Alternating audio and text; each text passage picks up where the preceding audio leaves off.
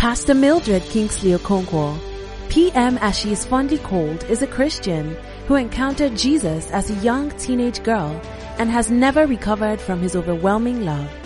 She firmly believes that being a woman is both a calling and a ministry and does her best to pass this message to all women who encounter her. She is married to her best friend Kingsley Okonkwo. Mildred and Kingsley Okonkwo are the lead pastors at David's Christian Center.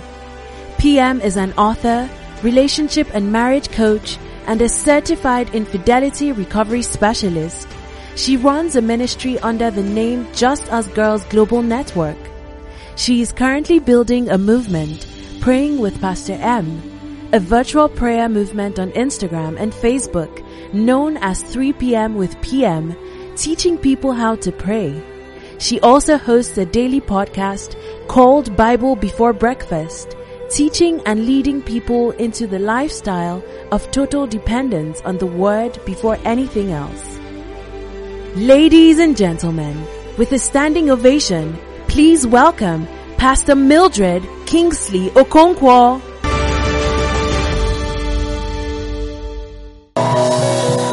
Hallelujah. Praise God. Now, can we put those hands together for the one who is really worthy of the praise? David's Christian Center. I know that you can do much better than that. Let it be your loudest praise tonight. Let it be your loudest praise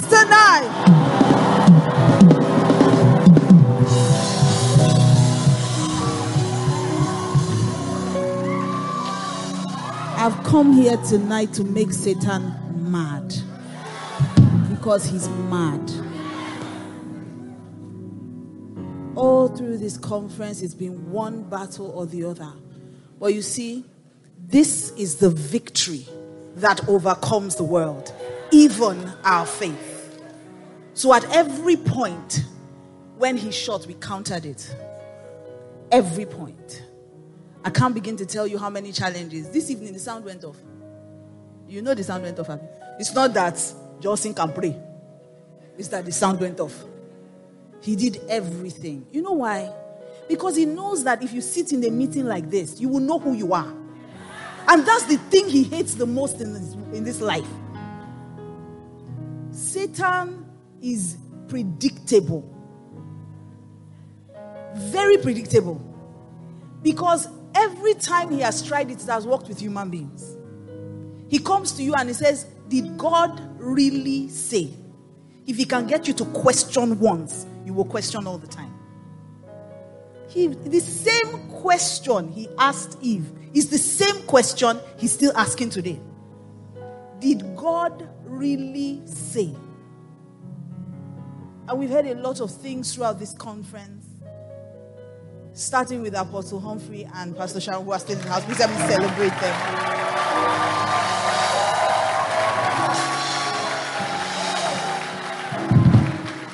Something shifted. You see, there's something about knowing that God is powerful, but there's something about knowing that you are just as powerful and not feeling that it is heresy. Hey, that's the real thing Satan does not want. He doesn't want you to know who you are. So you cannot do the things you were called to do or born to do. He wants you to walk around feeling defeated, confused, dejected. He wants you to feel like sin has power over you. The power of sin is broken over you. And that's the greatest victory. That you don't have to do it just because Satan says so. So, all the things you've been hearing, well, we are human now. It's, a, it's just a weakness. Listen, I've said it before and I'll say it again. If you call sin sin, you will hate it. The reason why you're tolerating sin is because you're calling it a weakness. And where did you hear that? Satan. So tonight, I've come to make Satan mad. Because I'm here to tell you that the word works. And it works 100% of the time. 100%. So tonight, I really want your hearts to be open. And I want you to listen with your spirit. With your spirit. I'm going to share a few of my personal stories. Some of you will know these stories because you were here for the journey, but some of you have never heard it. This evening, as I was coming, don't worry, I'll get you to sit down in the beach. me, I'll stand for one hour. You should stand small. When I was coming this evening, Holy Spirit said to me, You go everywhere and preach these things, but you know you've never really shared it in the house. I've never really shared the practical steps of how I got my victory and how I've been getting my victory. See, guys, you're already victorious. You fight from a place of victory. That's the difference.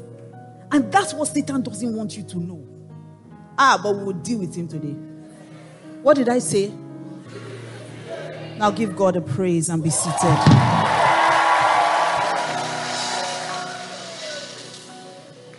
Hallelujah. Tonight, God will help me with time. There's so many things that God has dropped in my heart, and there are two things that I really want you to pay attention to. Okay? Two major things I want you to pay attention to. In your journey of understanding and discovering faith and walking in faith, there are two major things I need you to be aware of. The first thing, I've come to ask you a question. What are you hearing? Ask your neighbor, what are you hearing? And the second thing is, I've come to show you your faith partner. Every believer has a faith partner. You see, that's the thing I love about God. Our Father never sends us alone. He doesn't give you something and say, go and do this assignment, and He sends you alone. Never. He gives us a partner who walks with us, and He's your faith partner, and He's the Holy Spirit. So I will start from the fact that I think that a lot of times, you know, when we teach faith, I think we teach it at the level where we are at most times. Forgetting that there are some people who don't even have a clue what is going on. And so they've been hearing a lot of messages this period and like, eh, ah, ah. ah. This one when they talk, me like say too much, ma, ma think I'm again. You know, you've just been, a lot of people have just been at that place where some things are flying over their heads. But I want you to understand something. That faith is not just something you learn about when you have a difficult situation which is what most of us do. So once we have a challenge, we now go and buy all the Kenneth Hagin books on faith. Or if we are stingy, we download it for free. Which, by the way, is wrong. But that's message for another day. So faith is not, is not a spare tire that the day my retire, boss, I'll just go and bring out faith and I'll win the victory. No. Faith is our lifestyle, it's who we are, it's how we live. Okay, so let's start from Habakkuk 2. I'll start from, I'll start from verse 4. I read the NKJV first. I read this in a few versions. And I usually like, um, I like to do that because, like I said, I'm a student of the word, so I love the word of God. If I read it in one translation, I don't understand now. I'll go read them another one until I get it. There's no prize for reading King James. They're not going to give you a award. That's when you get to heaven, they'll say, Oh, you read King James more than everybody else. Thou art welcomest into heavenest. If you don't understand the word, you can't apply it. So you will read it, but you will still read that King James too. Because sometimes message to off. so you have to balance it and be sure. So Habakkuk 2, verse 4. It says, Behold the proud, his soul is not upright in him but the just shall live by what? The just shall live by his faith. The just shall live by his faith. Give me the New Living Translation. It says, Look at the proud. They trust in themselves. That's the real challenge here.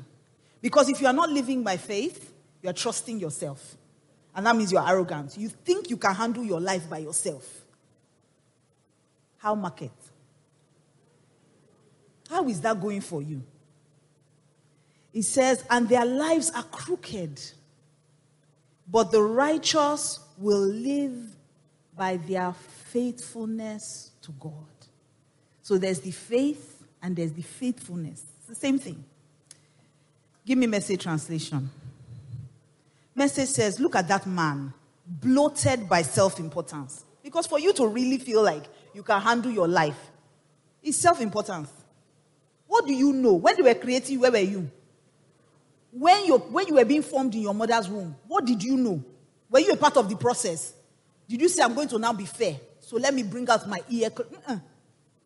God planned you, planned your purpose, planned your destiny. And he says, Look at that man, bloated by self importance, full of himself, but soul empty. But the person in right standing before God, through loyal and steady believing, is fully alive.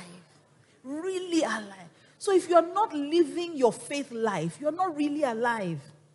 Because you are subject to everything that's happening in this world. Sickness, you will collect. Poverty, you will collect. There are attacking people in the office. Fear, you will collect. Anxiety, you will collect. But if you are living a life of faith, you live above all of those things. Because you know that you have the peace of God. And it's the peace that passes all understanding. So even when there's problems around you and everybody's panicking, you're just at peace. There's, there's just this confidence that God is holding your life together and that all things will work together for your good. You live above the systems. They say there's inflation, there's recession, there's differentiation. You will not just partake. Why? Because He will supply all your need according to His riches in glory. Where's your supply coming from? His riches in glory. So if you're not living the faith life, you are going to suffer. And why do you like to suffer? You don't like enjoyment. You don't like the soft life. If you know everything Jesus had to go through, and I hope you've been listening to all the messages, even the ones that were preached on the island. If you, if you understand all the things Jesus had to go through, when Apostle Humphrey was teaching on the last day, I, I, as in my head, I was like, how? What kind of love would make somebody go through all of these things? Because, you know, for a long time, I really thought that Jesus went to hell like God, like he just went there and just bounced in and Satan was shaking and. Ah. After hearing the message, I really went back to look at my Bible. See the things he suffered for you. In fact, all the while, eh, I was first thinking that the suffering, because for me, how do you live heaven, glory, and then compress yourself to become a man in a? A womb? Do, you, do you understand that humiliation? That's how, how did he even contain his glory? How, how could he have done it? And then he stayed obedient in that womb for nine months. There's a way he won't put his hand. Mary would do like this. He will remove his hand. Mothers know what I'm saying. There's a way the baby will just put, you will do like this. He will go, that's from that point. Then he came out. They were changing his diaper. God. He had to be a man. He was born a man. He had to experience. I don't even understand how he can be God and then come and experience, leave everything and come and experience and be a man. Do, do you know what? Even this man had me. He can't be somebody that was God before all of that to come and show you who you really are. Even his death. He knew he couldn't go into hell with the spirit. He said, Father, hold the spirit for me. Ma, go come. Do you, do you people understand? And he entered hell. And he went through all that walla for you. And you want to manage. Why? Why? He said, I've come that you may have life. And you may have it till it is full and overflowing. So it's not managing like, see that you're managing, you are not, it's not humility. It's not humility. That's not the real Bible definition of humility. I know that they've preached it, they made us feel like if you are sober, you do like this, you bow your head when you are coming to the presence of God. That's, that's not humility. Humility is that you are taking everything God says you are, you are walking in it confidently. That's real humility. Not that you bow your head. If, if you feel, if, if you even felt, even when you sin, you say, Come boldly.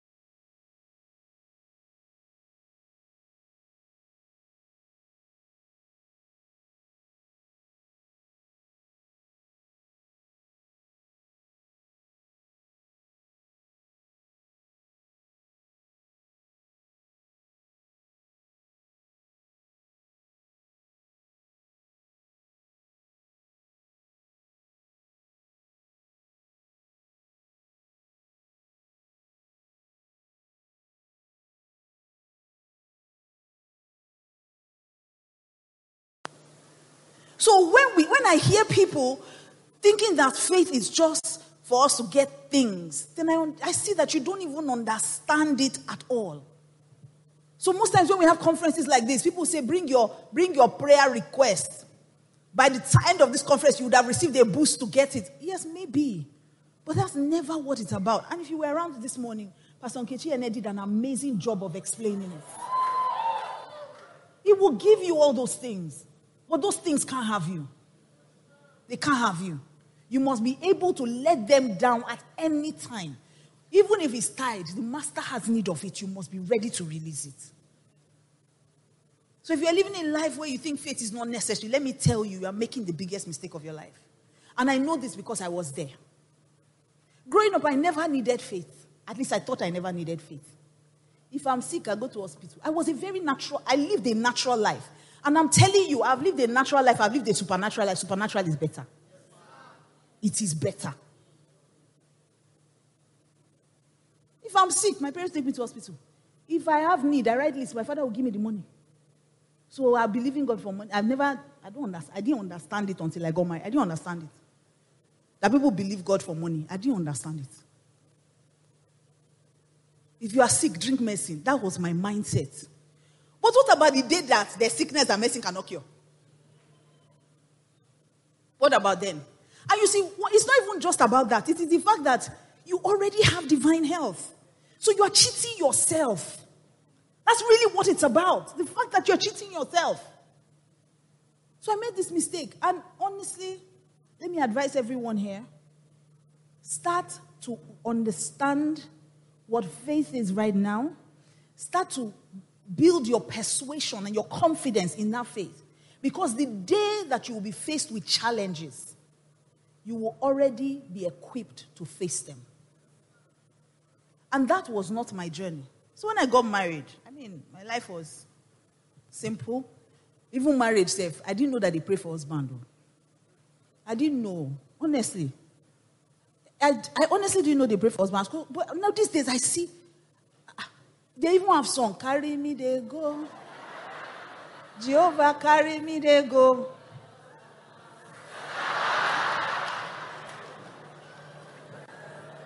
I was totally blown away. So, what I'm telling you is that now, when the challenge now came, it was a big challenge. It wasn't something I could get my parents to solve for me. It wasn't something that doctors could give me medicine for. So I'm trying to tell you that God has already pre planned that when challenges come, this is the thing that will solve it. Hold it and be going. Let's get into the word because I have plenty things to share with you tonight. Let's start from Mark 5. I read from 21 to 43. Yes, it's a long read because these days people don't read the Bible. And you can't have faith if you're not a student of the word. I don't really like to read. Wow. You see the funny thing about the Bible? You're not even expected to read. You will read, you will study, you will meditate. So even that I don't like to read the Bible, you have not started. I know that's how Jesus is. Eh? You first tell you come and see, then tell you come and die. He will not give you the full picture. He'll say, My sister, just be following me. You say, Lord, to where? He said, To a land I will show you. Be coming. Read verse 1. Read verse 5.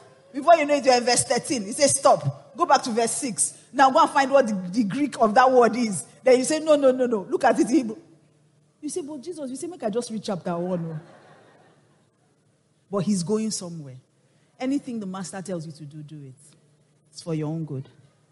So it says, and I'm reading it in the voice translation. It says, After Jesus returned across the sea, a large crowd quickly found him. So he stayed by the sea. And I keep asking myself, how did they find him? Gist. So they must have heard that he was around. So it starts from hearing. It says one of the leaders of the synagogue, a man named Jairus, came and fell at Jesus' feet begging him to heal his daughter. And Jairus said, My daughter is dying, and she's only 12 years old. Please come to my house. Just place your hands on her. I know, he was convinced. I know that if you do, she will live. He was very sure. Faith. He knew that if you just come, put your hand on this girl, she will be well.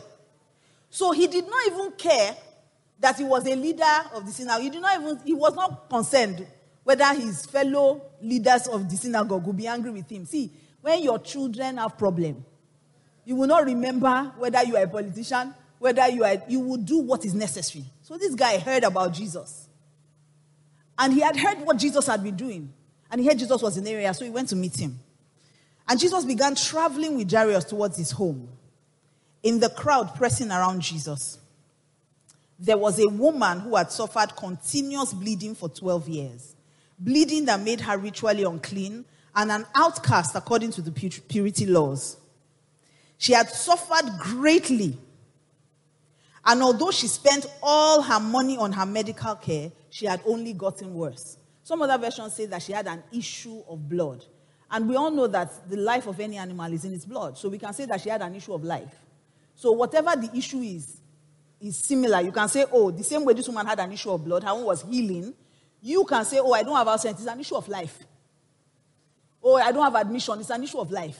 And they're telling you the solution here. He says, so she had suffered greatly. And so she had heard of this miracle man, Jesus. What happened again? She heard. What happened? Jairus heard and she heard.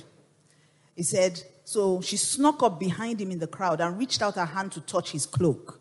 And this was her speaking to herself. Verse 28. Even if all I touch are his clothes, I know I will be healed. The same thing Jairus said, the same thing she said. So faith. Says, as soon as her fingers brushed his cloak, the bleeding stopped. She could feel that she was whole again.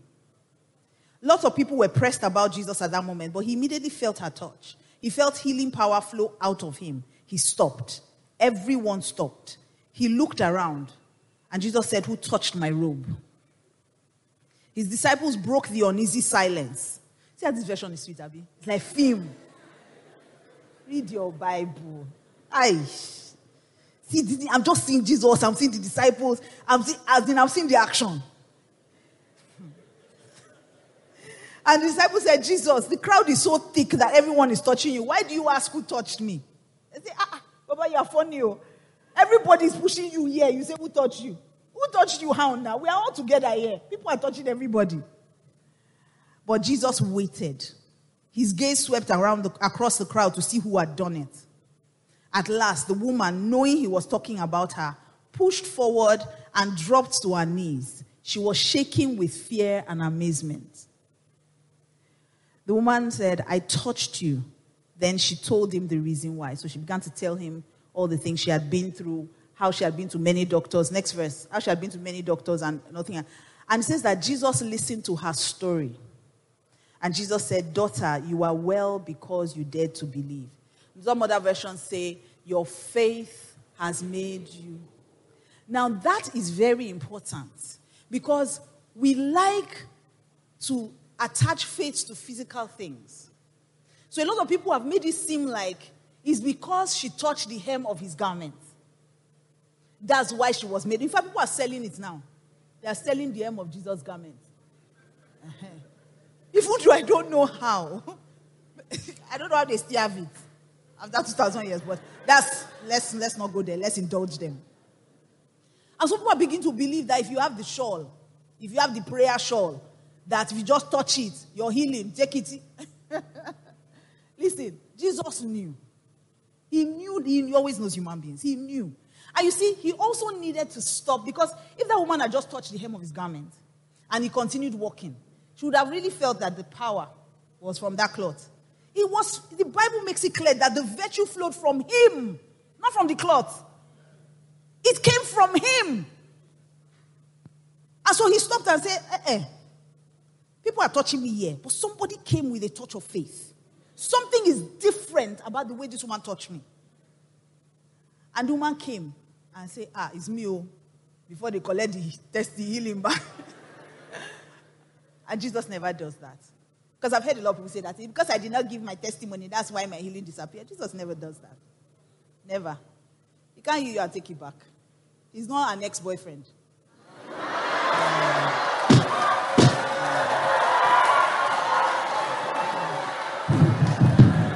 Praise God. You know what I'm saying? Give me my iPhone back with the original charger. That's not Jesus. He doesn't do like that.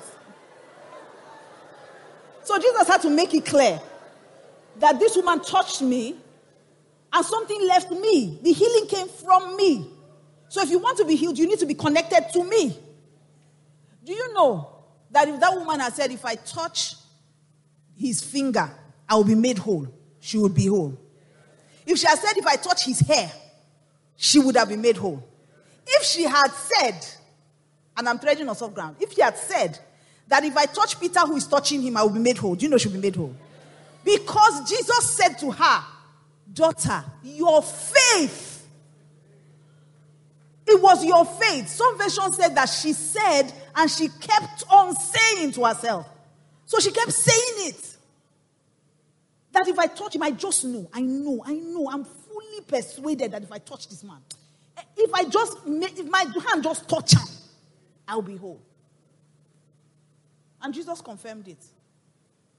That there are many people here, but it is the touch of faith that makes the difference. Continue. 35. He says, Jesus occasionally instigates his own miracles. He goes up to someone, such as a paralytic. No, no, no. You have moved me past. No, no, no. You're not giving me commentary. Yes. Continue. Mm-mm. I need you to go to where he continued the journey with Jairus. Don't give me commentary again. Yes. So while he was speaking, and this is so important, while he was speaking, some members of Jairus' household pushed through the crowd. Jairus' servants, and they said to Jairus, Your daughter is dead. There's no need to drag the teacher any further. This would have been a good place for Jairus to turn back. Remember, he started in faith. Did he start in faith or he didn't start in faith? He was sure that if Jesus comes and lays his hand on my daughter, she will be made whole. And they came and they said, Ah, the girl is dead, though. There's no need to disturb the master again. See what Jesus said. Jesus overheard their words. See Jesus' reaction to hearing negative news. Then he turned to Jairus not to the symptom, not to the people that brought the news. To Jairus, he addressed the faith because he knew the faith was about to go down. He knew the guy was about to stop believing. And Jesus said at that point, He said, It's all right. Don't be afraid. Just believe. You know what usually happens? When you're about to give up on your faith, it's because fear is rising. Jesus recognized fear instantly. He knew the spirit of fear was coming. And he said, Fear, get out. You keep believing, let's go. You see, the interesting thing about Jairus' confession was that if you lay your hands on my daughter, she'll be made whole. He didn't say if you lay your hands on my daughter when she's alive. There's power in your words. God responds to your words. We've been taught throughout. It's not just even about what God says, it's about what you say. It's what you say that you will have. So God said, so that you can say, so that you can have. And he was about, at that time, he was about to say something else. And if he had said something else, he will have what he said. And I know a lot of us have been at this point many times in our lives. Many times. You have built your faith up to a level where you know that this thing, I'm fully persuaded I'm going to have it. Then one challenge comes, or you feel you are waiting too long. And let me tell you, it is always through faith and patience. You see that patience, eh? You can't dodge it. I know you've heard Jehovah sharp sharp.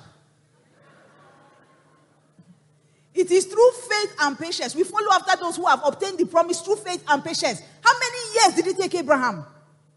Did Abraham believe? Yes. But sometimes it takes time for there to be the manifestation, the physical manifestation. Does that mean you don't have it? No, you have it. It just takes time for the rest of the world to catch up. So at 16, I was diagnosed with PCOS and uterine bleeds. and they told me I'll never be able to have a child. Not one doctor, not two, not three, not four. I traveled to different places Warri, Lagos, Port Harcourt, Ife, everywhere, and I heard the same thing. When I met Pastor K, and I'm sure some of you have heard this before, but I really, you know, sometimes you hear gist, eh? But under this atmosphere, I know that God is going to give you exactly what you need from that story. As when I met Pastor K and he proposed to me, I told him, I said, This one you are doing love. Sir, doctors say you may not be able to have children. No? Do you want to marry someone that cannot give you children? And that was my first time of really encountering faith up close.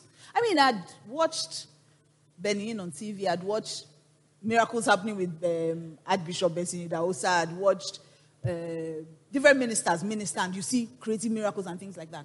But I don't think I had really met someone up close. Up close. Yes, I believed in miracles. Yes, apparently. You know, I'd read a lot of books and all that, but I'd never seen it that up close. Seeing somebody so convinced about the Word of God. And so when I met him and I told him that I may never be able to give you a child, he said to me, Who said? I said, Doctors. He said, Who are they? I said, those people that wear white and carry stethoscope. Abi, since you don't know who doctor is again. He now said, Who are they? God said, None shall be barren in the land.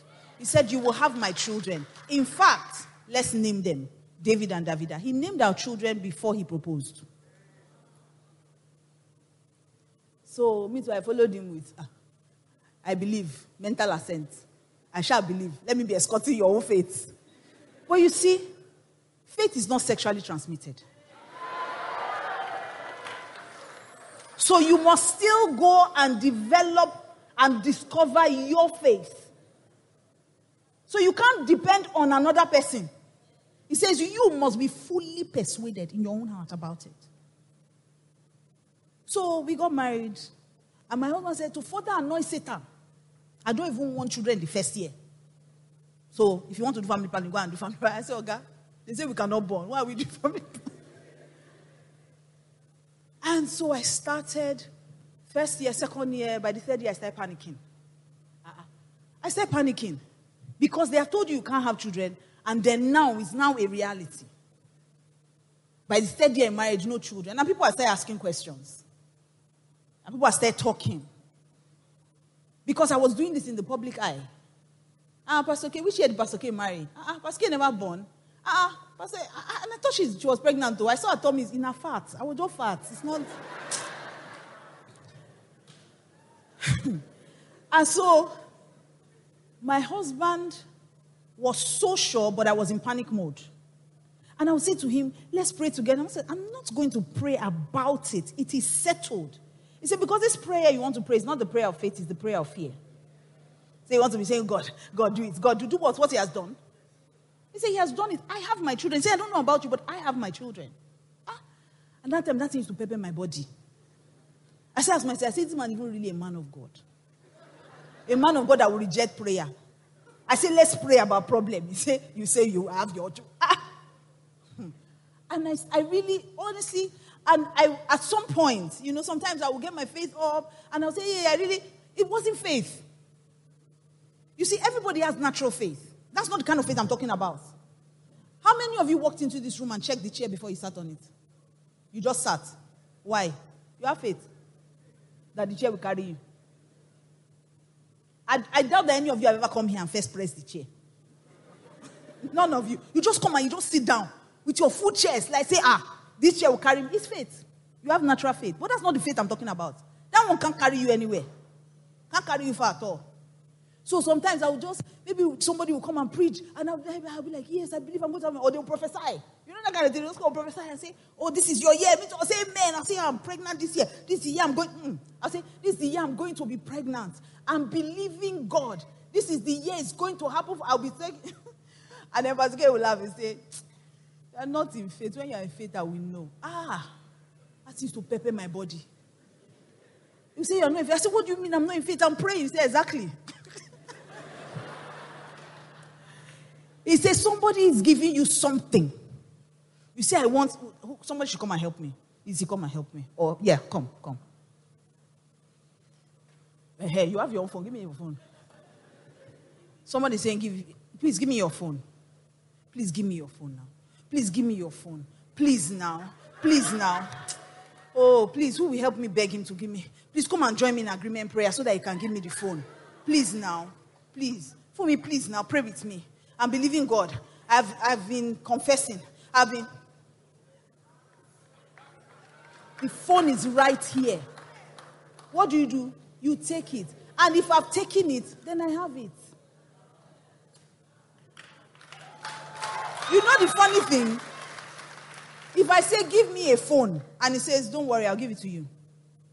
It's, if I trust him that he's willing to give me this phone and that he's able to give me this phone, because some people are willing to give you, but they are not able. Uh-huh. Because like for me now, for me can ask me to buy her a big shop where she can, you know, do her clothing line and everything. And I'm willing. But am I able? I'm not quite certain. Also, I can be able. She can say I should give her my phone, and I can be able to give her, but I'm not willing. But God is both willing and He's not just able to do it, He's able to do exceeding abundantly, far above anything that you can dare to ask, think, you can imagine. He's able to do it according to that power that is at work within you. Because that's the part we always miss.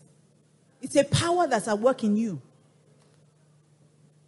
So I will say, let's be let's be. Say, me, I don't collect my children. He has taken the phone. Me, I'm still here. Give me now. Please now. Please now. Please. Eternal rock of ages. Alpha and Omega. King of kings. Father, Lord God. Father, Lord God. Father, Lord God. You are the Alpha, the Omega. You were before the beginning, and after the end, you will be. Take phone and be going. And I think sometimes, thank you, my darling. Please let me clap. And I think sometimes we even enjoy the works. We want to be a part of bringing the victory. God doesn't need your help. And so Pastor K said to me, You are not in faith when you're in faith. I don't know. But I didn't know that. I didn't know I was in faith. So I started running from doctor to doctor. And truly, that is the logical thing to do. Why? Because I'd heard that when you have problems, you go to the doctors. And so I started going to the doctors. And of course, they just rehearsed what I have already heard before. And let me tell you something. When something, when you can see something, there's no point reinforcing it. If you can already see something, there's no point saying it again because you are just reinforcing it. What you say is what you don't see yet. That's what you say. So, I will go to doctors. Doctor will tell me, okay, madam, ah, you have PCOS, yes. Oh, see the cysts, they're all over. they will now be making it worse. You know how you already know you have problem. Then they are now new technology to make it more visible to you that there's problem. And I don't even want to go into the issue of blood part of it. there are people, I mean, people in this church that rescued me many times. That I would sit down here, I can't stand up because I've stained the entire place. In the office, I'll stand up, pool of blood. So I don't even want to talk about those challenges. I'm just telling you the, the one that, the, the, the hardest one. and so Pastor kept saying to me, you're fit, I will know, but I didn't get it. I'll go to hospital, they'll tell me this, do this, do that. So one particular doctor said to me, ah, madam, well, we can try. Let's try and do, you know, medical intervention and all that, but you go and call your husband. Oh. Say, if you don't want to help me, just tell me, say, you don't want to help me. I said, my husband won't come. He said, no, madam, we'll talk to him. I said, he won't come not because he's a wicked man. He just knows something. He won't come. The man say, ah, I said, okay, you know what? Let me go and talk to him. He's my own husband. I know how to talk to him. So I go home. I said, honey, um, I went for a test today. He said, eh, you are still going. I said, yes. And they say you should come. He said, for what? I say, um, because they want to do test on you. He said, oh, oh, I've been tested now. I said, hey, you don't test when? He said, oh, he has been tested by the word, purified seven times.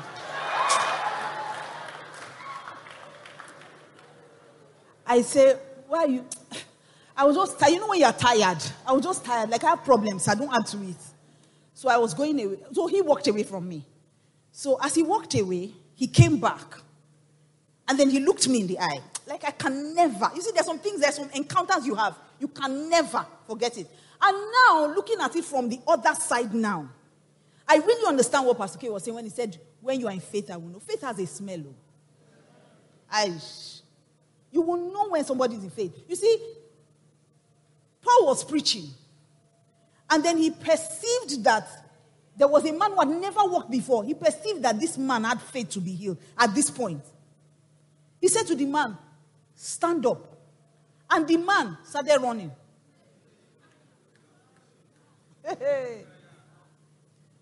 ah, no, no, no. So Pastor came back to me, looked me in the eye, and he said, Abraham's body now dead brought forth Isaac. He said, my body dead? I said, No. He said, Go, you will have your children, David and David, and he walked away. So I went back to the doctor. I said, Sir, help me. I'm the one that has problem. Help me. And I'm telling you, you will live an inferior life. You will be begging for what is already yours. As I'm even thinking about it, I feel like crying. Ah, Satan is a fool. Suffer me for nothing. What God has already given me. The doctor now said, Okay, madam, we'll see what we can do. So come back after on the 14th day, something, something, we'll try and see if we can create a cycle for you so we can take because I wasn't ovulating. I'm nothing. I no follow. All the things that the women say they have cycle, I didn't have. So the man said, Come back. 12, so two days before that, on the 12th day, I went to see my friend. My friend who took me to that doctor. Interestingly, this is the first time I'm ever going to say this. Was Pastor Jethro's elder sister. She took me to the doctor. So I went to visit her to tell her that ah, they said I should come for test. Will you escort me? She said yes now.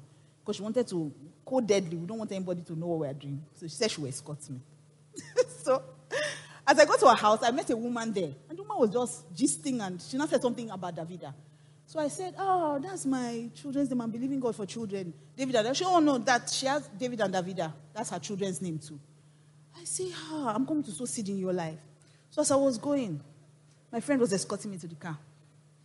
As I got to my car, she now said, You don't know that woman? I said, I don't know him.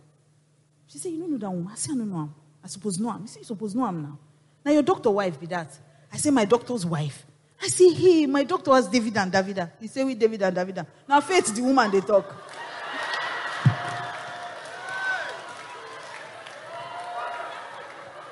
I, I, as I sat, so my friend hugged me. She said, Okay, I will see you in two days' time. And she left. As she left, I entered my car. I used to drive one tiny green car. I don't know how people remember that my car. I had one tiny green car that time. As I entered my car, only me, I cried. Ah, I was so, I was, the Holy Spirit said to me, say, why won't you let me help you? Say, the person you are running to for help is looking for the exact same thing. Not Daniel and Daniela. Not Samuel and Samuela. David and Davida. The exact same thing. He says, so stop running around. And you see, that was a defining moment. I didn't go back. Oh. I didn't go back. In fact, when she called me, I sent her a message. I said, Blessed is she that believes, for there shall be a performance. She said, uh, now she then write for there. I said, Exactly. exactly. I didn't go back. I got to the office and I told Pastor K. And Pastor K said to me, in fact, no, he didn't said waiting. He first laughed and fell down from his chair. He said, I think you know the hear word now. They go. And then from that moment became a defining moment. And then I, w- I began to realize that God did not expect me to do this thing on my own. That I had a faith partner. I just wasn't tapping into him. And so I said, Holy Spirit, because he was one that said to me, Why would you let me help you? So I said, Holy Spirit, you have to help me because if it is this thing, I don't go fit oh. Do you know what it's like to to job you are reading Bible. You have problem, you are reading Bible. Go to go to hospital. So that's how that's what you will hear. And so today, really, I'm trying to get you to be careful of what you hear the woman with the issue of blood heard about Jesus, and something inside of her told her that if you can touch this guy, you'll be healed. It was what she heard. Maybe one neighbor had gossiped that, hey, Did you hear about that Jesus? Jesus that Jesus. Now, wow, they nearly killed one woman. He said, You is that sin. Cast the first stone. Now, so that woman escaped. Hmm? That Jesus. Hmm. Anytime he passes, people will just stand up. People that cannot walk before, they will be leaping. Ah, you've not heard about Jesus. Somebody just said somebody. Somebody just said somebody. Maybe they were gossiping outside her window and she heard. That's why we encourage testimonies in church. It's the spirit of prophecy.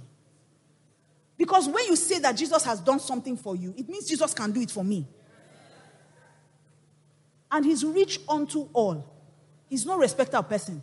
He doesn't reach Pastor Jethro's one and say, ah, Pastor Jethro, if I do it now, Pastor Wale will be jealous. Let's not do for him. No. He will do for all of us that can touch him in faith. If everybody that was working in that place said, if I can touch him, I'll be healed, they would touch him because he's the El Shaddai. He's the multi breasted one. You will take from him and he will still be able to give others. And so from that point, I said, Holy Spirit, you see, you can't do the journey of faith without prayer, reading. Because in that place of prayer, something kicks in. Your sensitivity to God and to who you are kicks in. And so I began to pray in tongues a lot. I have so many scriptures to read. God help me today. So many things happened. So the first thing was he started giving me scriptures. Let me start with Isaiah 30. Or Isaiah 8. Let me start with Isaiah 8. Let me see. Isaiah 8. 19 to 20. You have my scripture, so please let's be fast. 19 to 20. Message, message, message. Chisom, go and stand there. I need speed, speed. Thank you. It says, when people tell you, I mean, my stories are a lot. I don't have time this evening. It says, when people tell you, try out the fortune tellers, consult the spiritualists, why not tap into the spirit world? Get in touch with the dead. Those days, if they had problems, this was where they would consult. So, for instance, I had a problem, and people were telling me, go to the doctors, which was a normal thing. It wasn't, it wasn't bad advice, in quotes, but this was God's own opinion. So, on that journey of faith, you have to know what God is saying to you. To you. So for me, trusting God to have babies, God told me, this is what God said to me, which is why I always tell women that are trusting God for the fruit of womb. You must have a personal encounter with God because you must fully persuaded. You can't just take what I did and carry it and say, you have, it's, it's like when Jesus said Peter should come, John will now say, He said, Come, so let me follow. Until you, uncle, you go drown. It is Peter, they said, Come. You can't come on Peter's come. Oh. You must have your own personal revelation of these things. That's why, even though Pastor K had said it that we have our children, it's done, it's settled. All those things you to do those days. It didn't change anything. I didn't get pregnant. See Verse 20.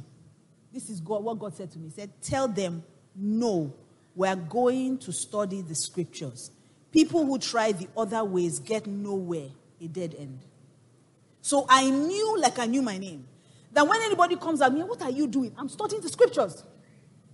Let's go to this doctor. I'm studying the scriptures. See it? No. No is a faith word. Mm. Because it's sometimes it is people approval that is keeping us from walking in the things of God. Because you want to be politically correct, you now end up being spiritually wrong. He said, Tell them no. Let's go to hospital. No. And my sister used to do that thing. She just call me. He get one doctor. I said to her, no. She said, ah, there's one other doctor in Kadu. No. Sis, I say no. She said, so wait, now you Sabi. Now me Sabi. I want to study the scriptures. He said, people who try other ways get nowhere. And you see, long after I now had my babies, do you know what God told me? He said, one of the reasons why I didn't allow you is that you would have suffered for nothing. You would do all those treatments and you would not have gotten your victory. Give me Isaiah 30, 15 to 17. When the Holy Spirit starts bringing, the word of God is no longer logos now, it's now rhema to you. It becomes your word. It becomes something that you can now operate with. See it. After that incident, God was now counseling me.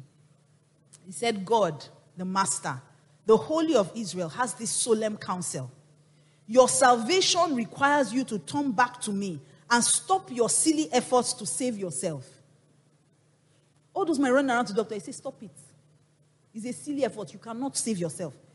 He says, Your strength will come from settling down in complete dependence on me. The very thing you've been unwilling to do. truth.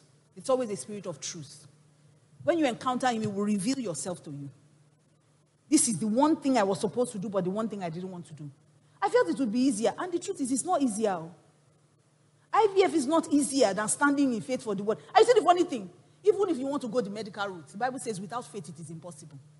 And I mean, I'm using medicine and I'm using health and healing, but you can use for any situation in your life. You see, that's the thing about faith. Once you get it, you understand it, you can apply it in any way, in any area of your life. And so I started to study the scriptures. So what did I do? And that's where my love for the word really, I mean, I had it before, but where it really concretized. Sure, that's the English. I'm trying. My school fees. That's when it really solidified. So I got home, and the Holy Spirit said to me, Now, we're going to practice what we preach. Because it's easy to come here and shout, The Word of God, the Word of God, the Word of God. Results. He said, Faith will always produce. So he says, So what you're going to do? You're going to get Jota. You're going to get pen. Now go and look for all your husband's study Bibles.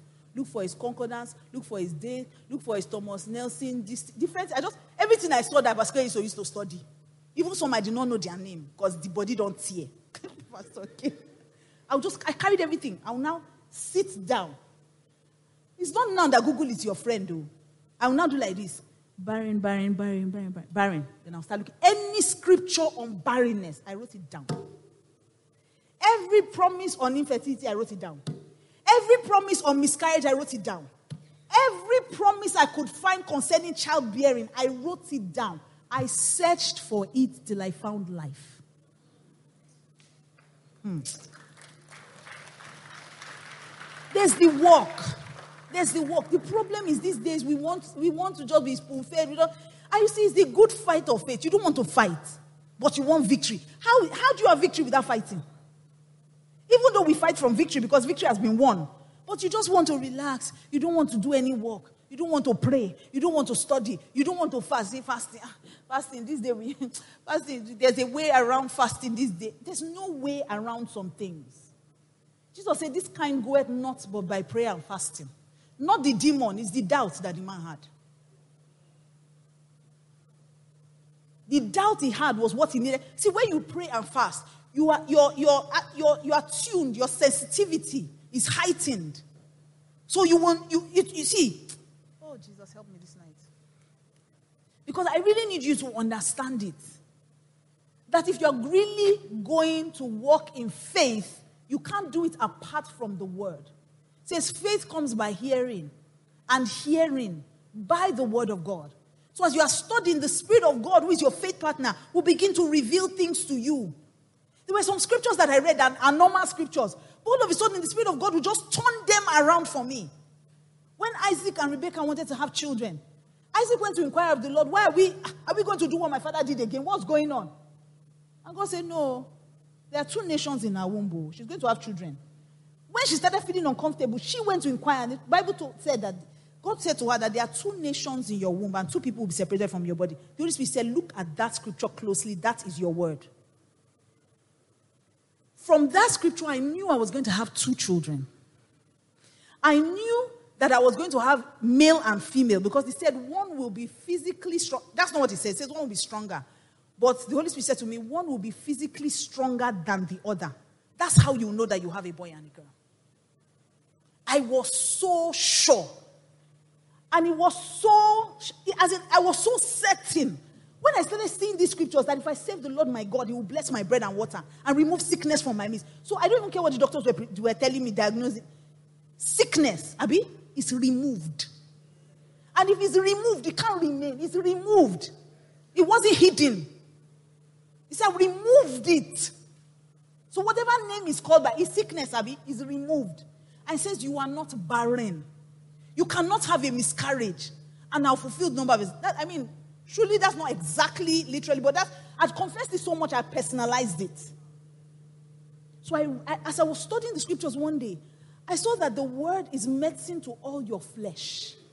So I said, every part of my body needs the word. My womb is part of my flesh, it needs the word. So I started confessing it like medicine. Morning, uh, when you go to doctor, they say take one tablet three times a day. So me too, I prescribed it according to the Holy Spirit, my physician.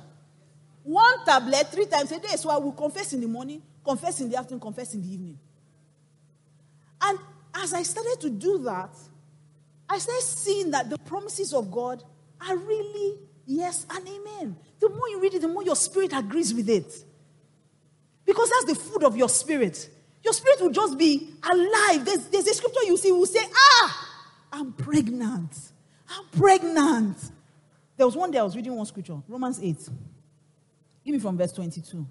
Let's translation. It blew my mind. It says, I was just reading, I was reading the entire thing, but when I got to this, it, I just saw it. It says, All around us, we observe a pregnant creation. I say pregnant creation. The difficult times of pain throughout the world are simply birth pangs, but it's not around us, it's within us. I say, This pregnancy is within me. I'm pregnant. Says, and the Spirit of God is arousing us within. We're also feeling the birth pangs. Give me 23. Please, you have to move fast. Says, These sterile and barren bodies of ours are yearning for full delivery. See, he wasn't talking about pregnancy here. Oh. But it just came alive that your body is yearning for full deliverance. Next verse, please be fast. That is why waiting does not diminish me. And you see, when I got this scripture, was I had waited for about four years. I've been confessing the scriptures for about four years. So I'm not saying that you just confess, and it's not magic. It's not, it's not magic we're doing here. It's not lottery. Like if you put two it's not a Niger, Niger, what do you call that thing? Something bet. Uh-huh. That's not what it is. So I had been confessing the scriptures by this time. But at some point, I was getting a bit discouraged. And I'm human, so of course, there are days I'm like, ah, ah this thing has it not reached. I'm saying it, I'm saying it, and I believe it, but I want to, I want people to see. Like I knew I was pregnant. You wake me in the middle of the night and say, ah, you're not pregnant. I want to you, there are two nations. From sleep, there are two nations. My, I knew I was pregnant. I knew it. I knew it was only a matter of time. But that matter of time, Kwan, reach. And then the Spirit of God said, That's why waiting does not diminish you. He says, Any mother waiting diminishes a pregnant mother. Mother. he says, We are enlarged in the waiting. I just started shouting, I'm enlarged. In the room, I just started shouting, I'm enlarged. I'm enlarged. And then say, says, Of course, we don't see what is enlarging us. I say, I'm not seeing it, but I'm enlarged. I'm enlarged. I was shouting. Pastor K walked, he opened the door, looked at me, went outside. I knew. See, and I'm telling you, I didn't, I had to do the work. Because some people just think, oh, you are a pastor, now that means you have faith. You know, which by a pastor, that's how you are. See, we can teach the word, but we have to do the word too. Give me 20. It says, the longer we wait, the larger we become and the more joyful. I started shouting in the room. I said, I'm joyful. I'm joyful. I'm joyful. 26. Let me see if it continues. Most important part, the Holy Spirit said to me, because I was getting tired, He said, Meanwhile, the moment you get tired in the waiting, God's Spirit is right alongside helping us. And says, and we, if we don't know how or what to pray, it doesn't matter. He does our praying in and for us, making prayer out of our wordless sighs, our aching groans. Give me 27. He says, He knows us far better than we know ourselves. He knows our pregnant condition. Know why? Because He had done it before we married. So He had seen her pregnant condition. It's not the normal type. He said, This was the supernatural one. He says, So I know it. I'm helping you because I've been there before. I've done it for people before. Hi, yeah, yeah, yeah, yeah. Says, and it keeps us present before God, not wavering, present before God. That I'm pregnant. I'm pregnant. I kept saying it. I'm pregnant.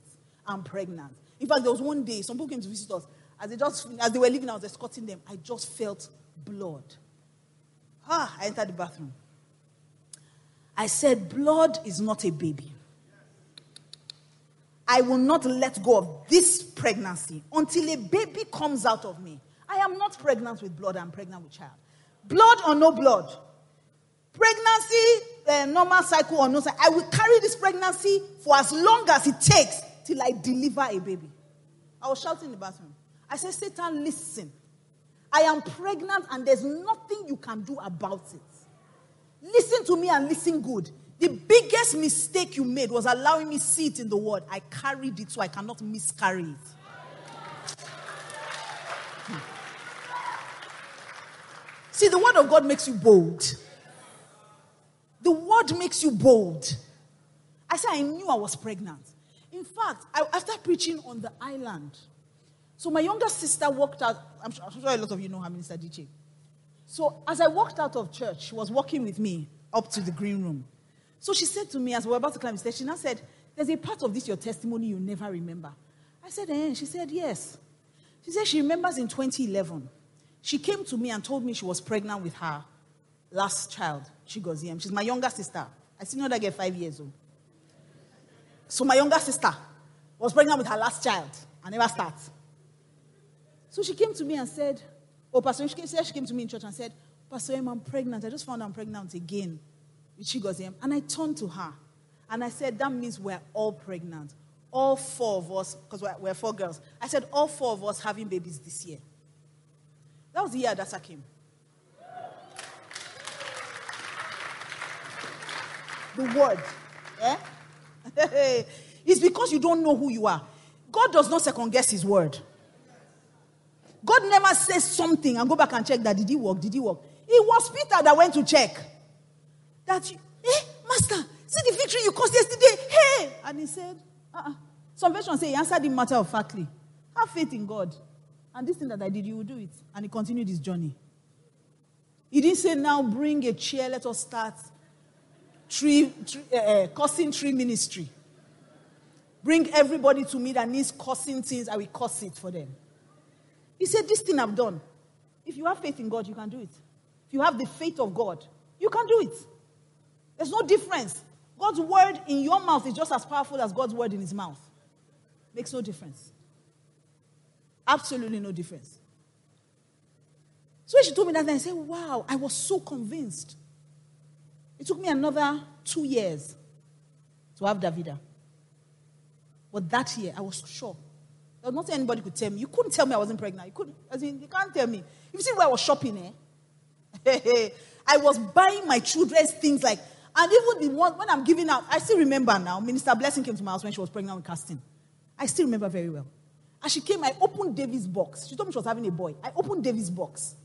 And I said, Let me give you something from David. I, I was sure, I was so, like, it's not a, I'm going to have David. I knew. You understand? I knew. I knew. See, my, I saw my children before they came. You know that there's a way you will encounter the word. You start to see pictures. Habakkuk said, I will stand upon my watch and see what he will say to me, not hear what he will say. I will see. So, because I had been so soaked in, and God had told me that I will have two girls and a boy. I started having dreams. I mean, I'm not, I'm not big on, I mean, I'm not big on dreams. I mean, God speaks through dreams, but yourself can eat pounded and pounded until we speak to you through dream. So we have a more sure word of prophecy. But it was so strong. I was so sure. And that's what the word of God will do for you. You will be fully persuaded. As you're reading the scriptures, it will come alive. You know, I also had to do something. I had to do something that Jesus did and, and my time is up, so God help me. I had to do something that Jesus did. When Jesus got to Jairus' house, the first thing he did, he told Jairus, Don't be afraid, oh, believe. You see, don't let that your faith shift. Faith is faith, eh? When it is faced with opposition and it doesn't shift. It's not immediately you run back. Uh, Satan will say, I don't win. You know, there was one day I saw a vision. I was praying and God showed me something because I'd just done a pregnancy test and it was negative. And I said, and I was a bit distraught. It was the beginning stages, maybe like the, the third year, like the day I just, that period I just decided I was now going to stand in faith and do it through the word. I had a vision, I was praying, and then I, I'd just seen a negative test result. So I was upset. So I was praying in tongues. But I was upset. I wasn't praying with that joyful expectancy that the Holy Spirit talked about in Romans 8. I was a bit disappointed. You know, and sometimes people can do that thing. I, I feel so disappointed in God. can it ungod him? He's still God. so just relax and be asking the Holy Spirit, where did I miss it? Because God never misses it. So I took that test and I was praying in tongues, a bit sad, and I was like, oh, I don't know what I'm doing, and I was just praying in tongues, and then I just saw a vision. And in that vision, God said to me, Why are you so? So I held out the test to him, and he said, Why are you upset about this test? I said, Because the test says I'm not pregnant. And God said, But I said you are pregnant. I said, Yes, but I did the test, and tested test says I'm not pregnant. He said, Who made this test? I said, I don't know. It will be Oyibo now. He said, Who? way I talk to God. I said, It will be Oyibo now. He said, Who made the Oyibo now? I said, You. He said, Exactly. I made the man who made the test. And I'm telling you that you are pregnant. You are telling me that what I made is telling you you are not pregnant. You are agreeing. I stood there holding the test like this in the vision. And we we're having this conversation. And this we said to me, Do you know what has just happened? He said, Satan is rejoicing over your unbelief. He said, The same way I rejoice over your faith is the same way Satan is rejoicing over your unbelief. Because he knows that if he can get you to stop believing me, if I say something, you question it. If I say something, you question it, your faith will never rise to the level where you can use it and express it well. Ah, from that day, I pack up that. So even when in 2013, January, January 5th, I woke up and I felt bloated. And the Holy said to me, Go and do a test. When the Holy said, Go and do a test, I resisted. I said, I beg, it's too early in the year oh, to come and be seeing bad news. And just said, Really? Bad news? I said, No, not bad news. Oh, come me, I'm pregnant. so I said, But I know that, but Belen know they hide now. Let's leave this matter. to show there's no one. He said, Go. So I went to his bathroom, did the test. I saw two lines. I say, Wait. I kept it. I did took another test and I did it. I saw no line. I said, Satan, you are a fool. So I threw that one away. then I took the one that had two lines. And I went to wake Pastor K. And I said to him, I said, honey, please, what are you seeing here?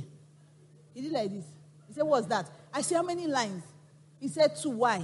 I said, I'm pregnant. He said, how do you know you're pregnant? I said, because the test. He said, is that how you know you're pregnant? The word of God. I said, mm, don't spoil testimony for person.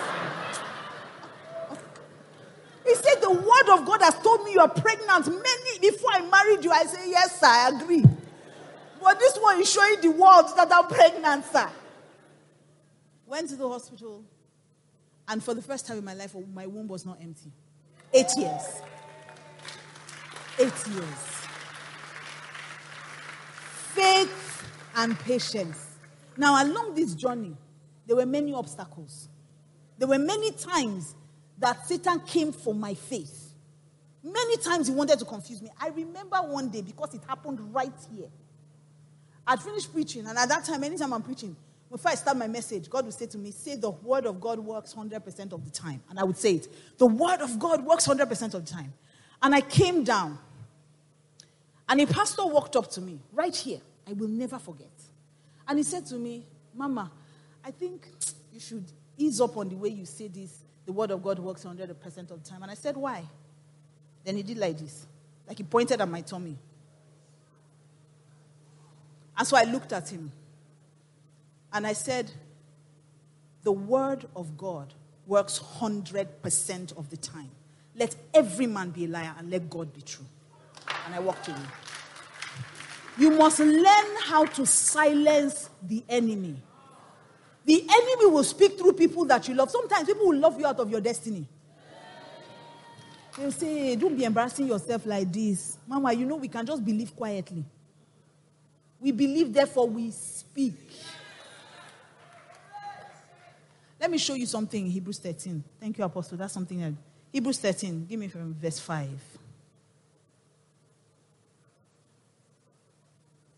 Hebrews was what I said. Hebrews 13, verse 5. give it to me in New King James or something, something regular.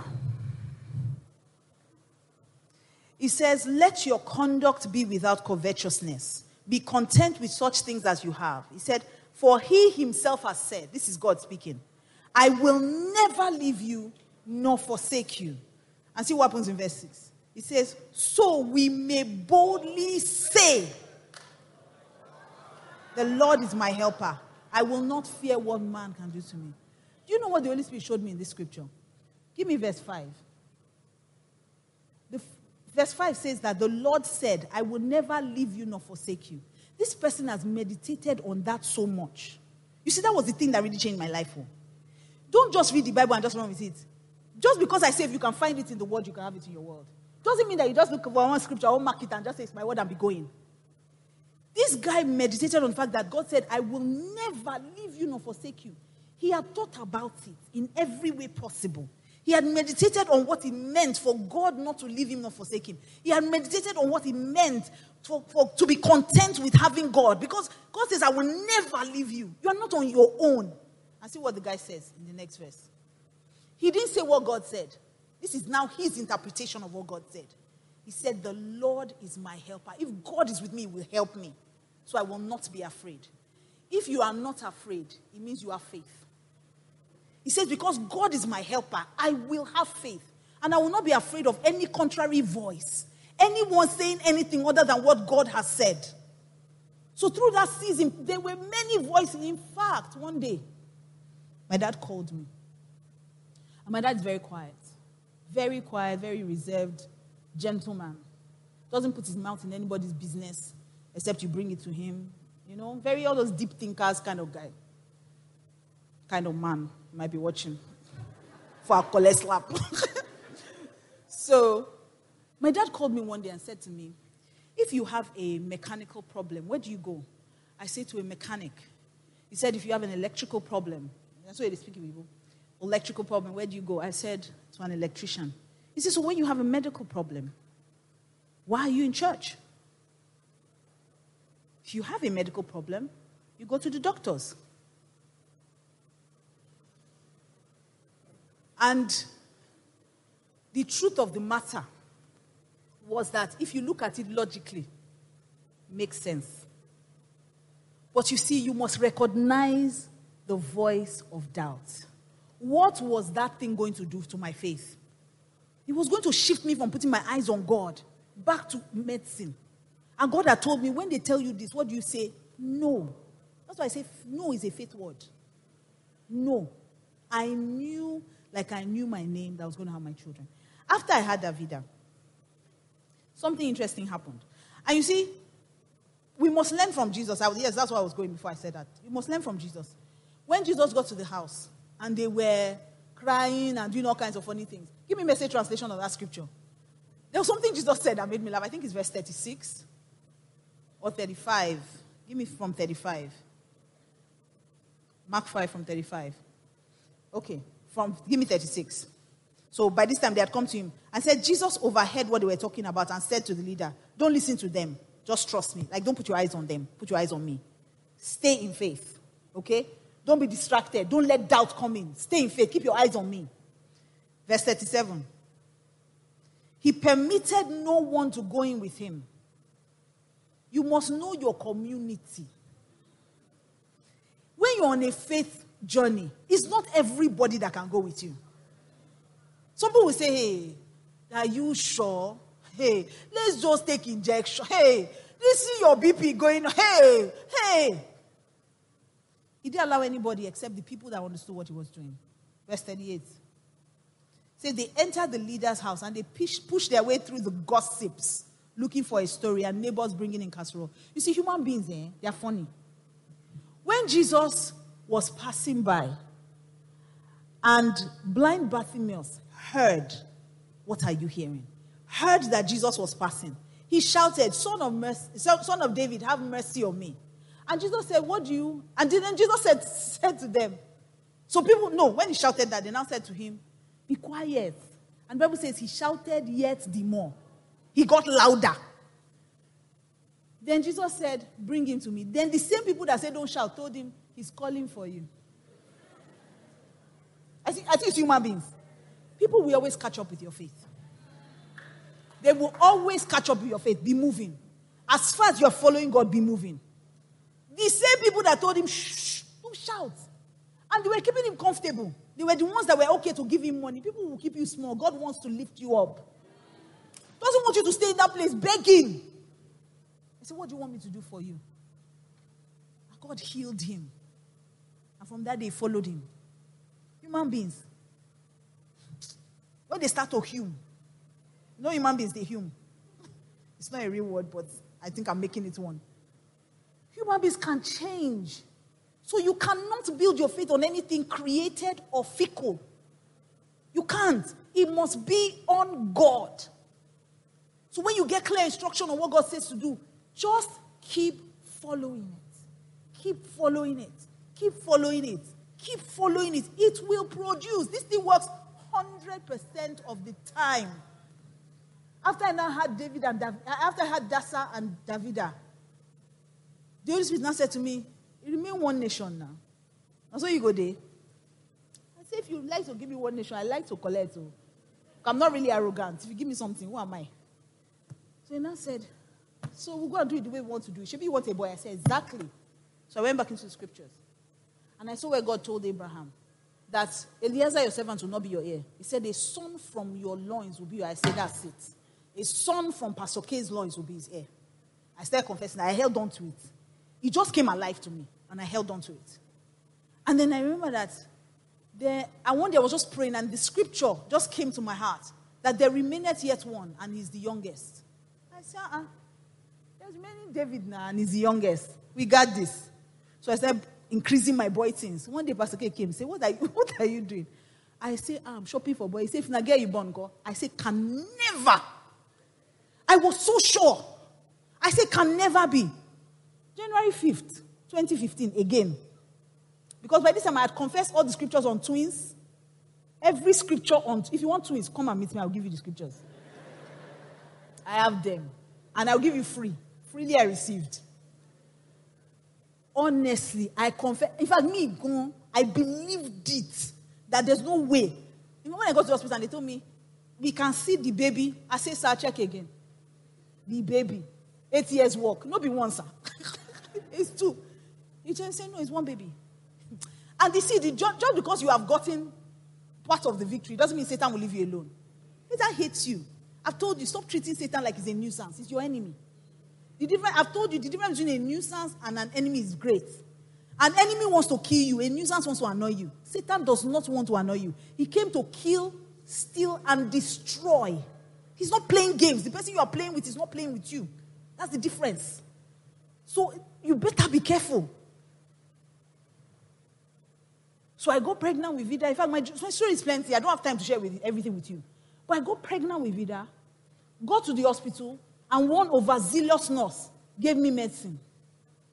I was going, you know, after antenatal. She said, Madam, won't you take your drugs? I said, which drugs? They don't give me. She said, Madam, please don't teach me my work. Take your drugs. They are routine drugs. And like I said, I've never been pregnant before. And I really did not want to teach her her work. So I carried the medicine and I went home. And I drank it. I was in midweek service. It was a Wednesday. I will never forget. Dichi was behind me. As I just, I just felt like something wanted to come out of me. And throughout that pregnancy, I did not once feel nausea. It's because I went to hospital. That's how I knew I was pregnant. As I just felt, as I just, I just got up. As I moved, Dichi moved because begin will not. If I do like this, everybody go follow me. So as I, she jumped up. As I entered the car, I just started throwing up. I started throwing up. Next thing, blood just started coming down my leg. I went back to the hospital. They told me, Madam, it's threatened abortion. That you're going to, it seems, it seems like you're about to have a miscarriage. I see, eh? The same word that got me pregnant said that I am not barren. That same word said I cannot have a miscarriage.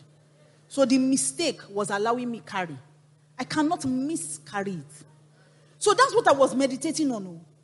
I was meditating on it and thinking, oh, I've dedicated this baby.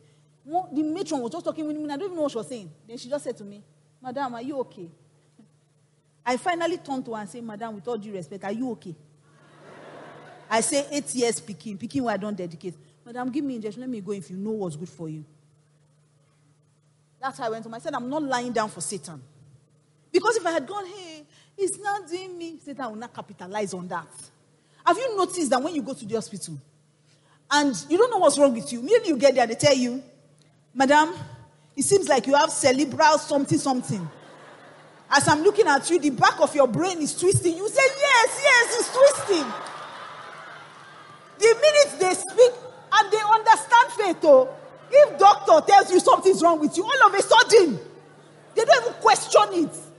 If you even tell them it's not, a, it's only a matter of time. They understand faith, just that they're not using it well. So I went home. oh, I got to America. In fact, that one too was another miracle. That story for another day. So finally, January 5th, 2015, I started feeling bloated again. I went to Pastor K. I said, no, I'm feeling somehow. He said, what's, what's today's date? I said, January 5th. He said, go do test now. Maybe every January 5th, they get belly. So I said, mm, get test. That way they used to be pregnant. And lo and behold, I did a test. I was pregnant. Eight weeks gone and I didn't know. Go to the hospital. Instead of make Satan leave me, because he will never leave you. they say, Madam, you have preeclampsia, post-eclampsia, you have in eclampsia, on eclampsia. You calling all kinds of things on my body.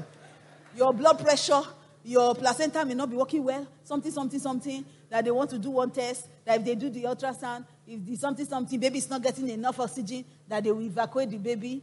The doctor now said, How many children does your mother have? I said six. He said, oh, don't worry, you will have you. I said, sir. He said, we'll just take this one out, you get. I said, sir, two nations. If you take this one, don't finish. Now two. Make I see them complete, sir. You know, I said, no, no, no, no, no. When it comes to medical something, we always save the life of the mother. I say the life of the mother and the baby, they are saved though. These two. so I came to church. And this thing, you see how God, see, God wants to help you. These things would happen, and they would always happen on a service day. I don't even know how. I was sitting here, Pastor K was preaching.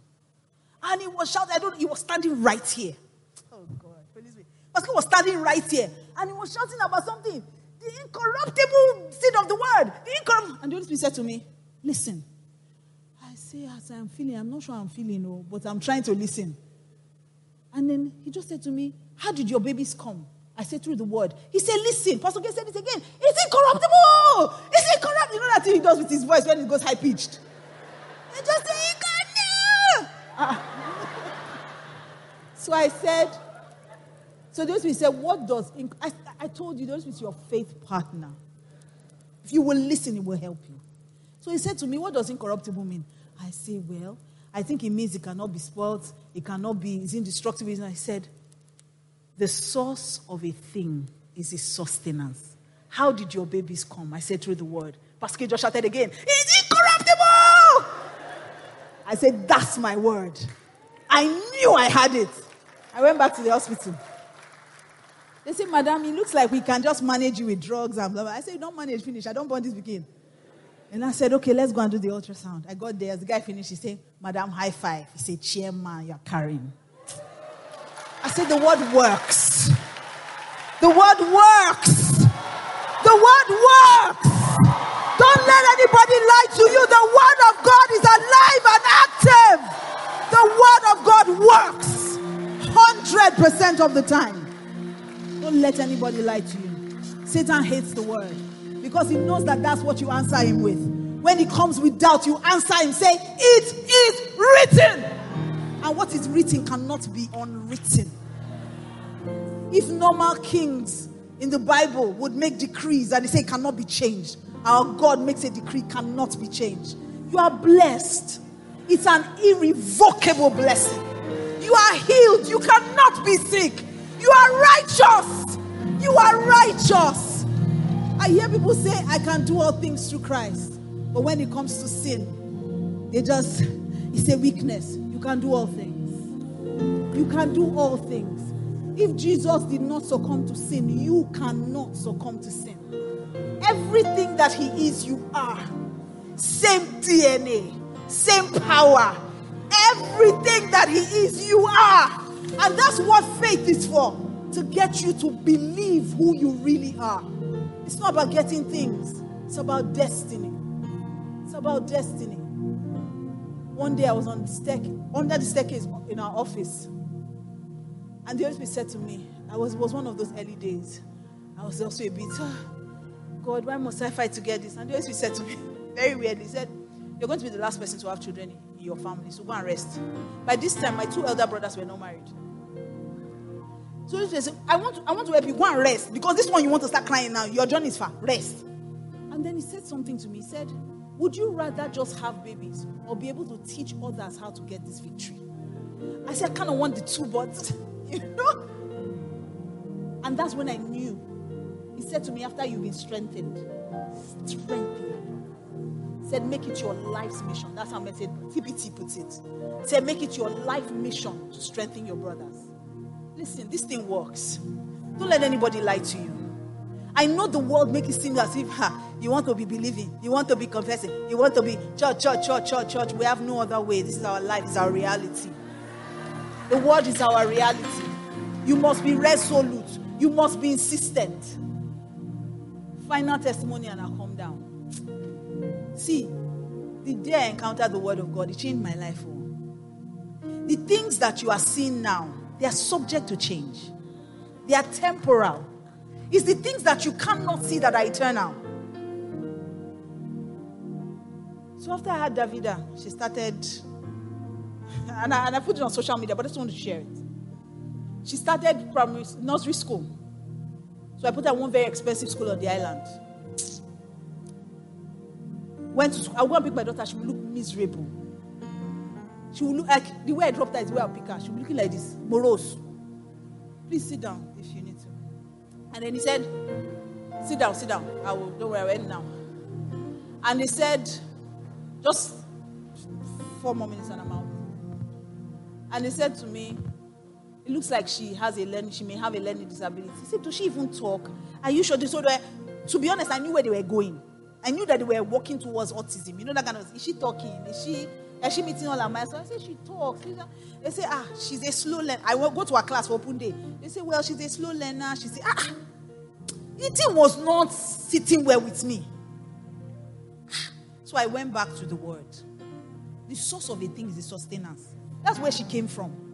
So that's the only place I can really go back and get. So I went back there. And then the Lord told me, He said, My promise to you that your children will be known all over the world as the ones Jehovah has blessed. My promise to you is that I will be their teacher and great will be their peace.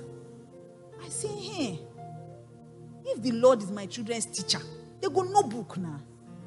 Ah, I said, no, no, no, this is not adding up. So when I was there, they to go and pull that girl out of that school before they destroy her. Say, because what she's hearing is important. And that's why tonight I'm asking you, what are you hearing? Listen to your faith partner. What are you hearing? So I pulled out of school and I brought her to Preserve Generation. As I brought her to Preserve Generation, this, funny enough, this is not school advert, but if your child is not preserved, you're on your own. As easy we say, the, all the other schools are lesson. This one is ours. This school. They're very arrogant in that school. so I brought her to this school. And the child they told me had a learning disability. Please, can you cue that video?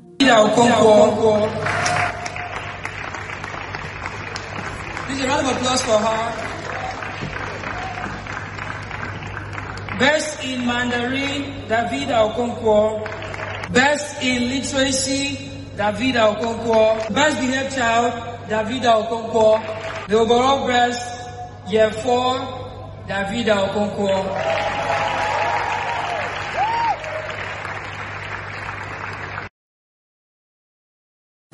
Things. The word of God works in every area of your life.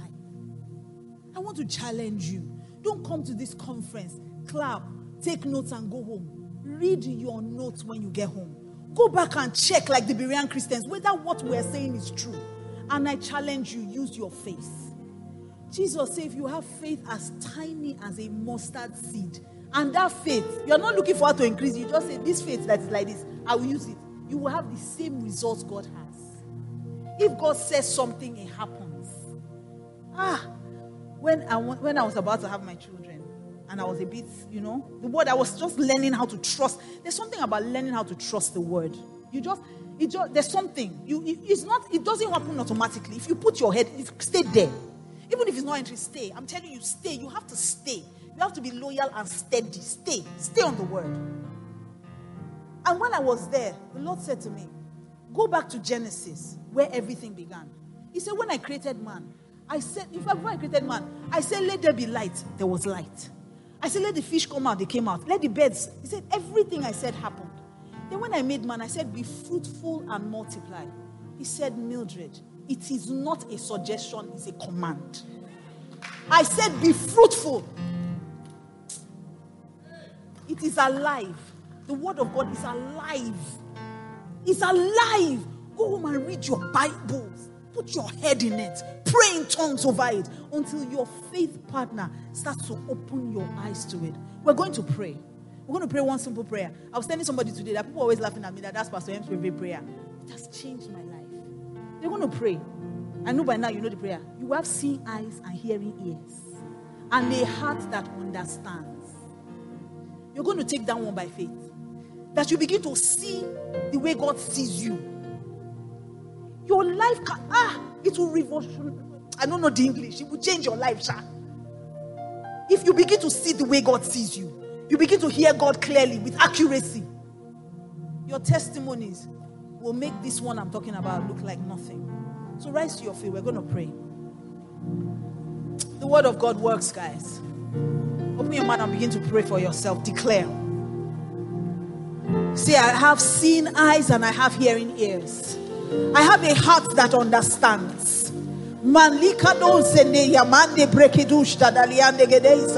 Rakatoza, I'm too big for any challenge.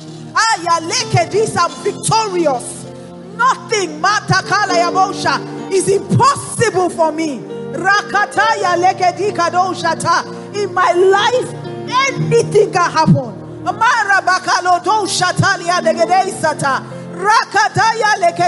Because I know on whom I have believed.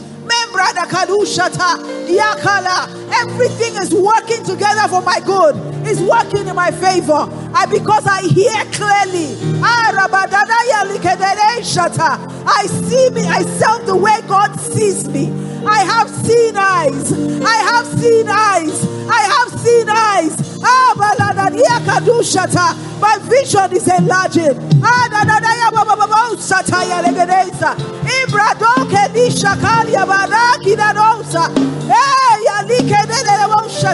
I have hearing ears. I understand the word. I believe the word. I act on the word.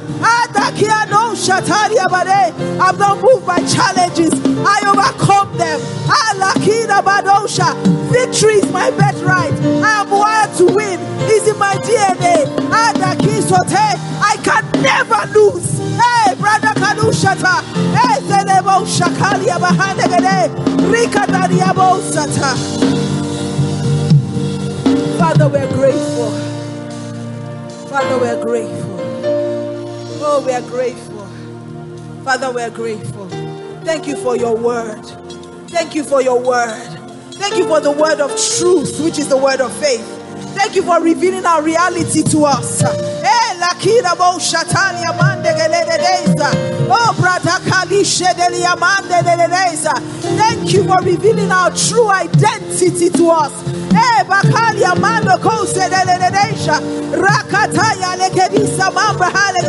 Satan is too small. Satan is too small. We have the victory. We have the victory.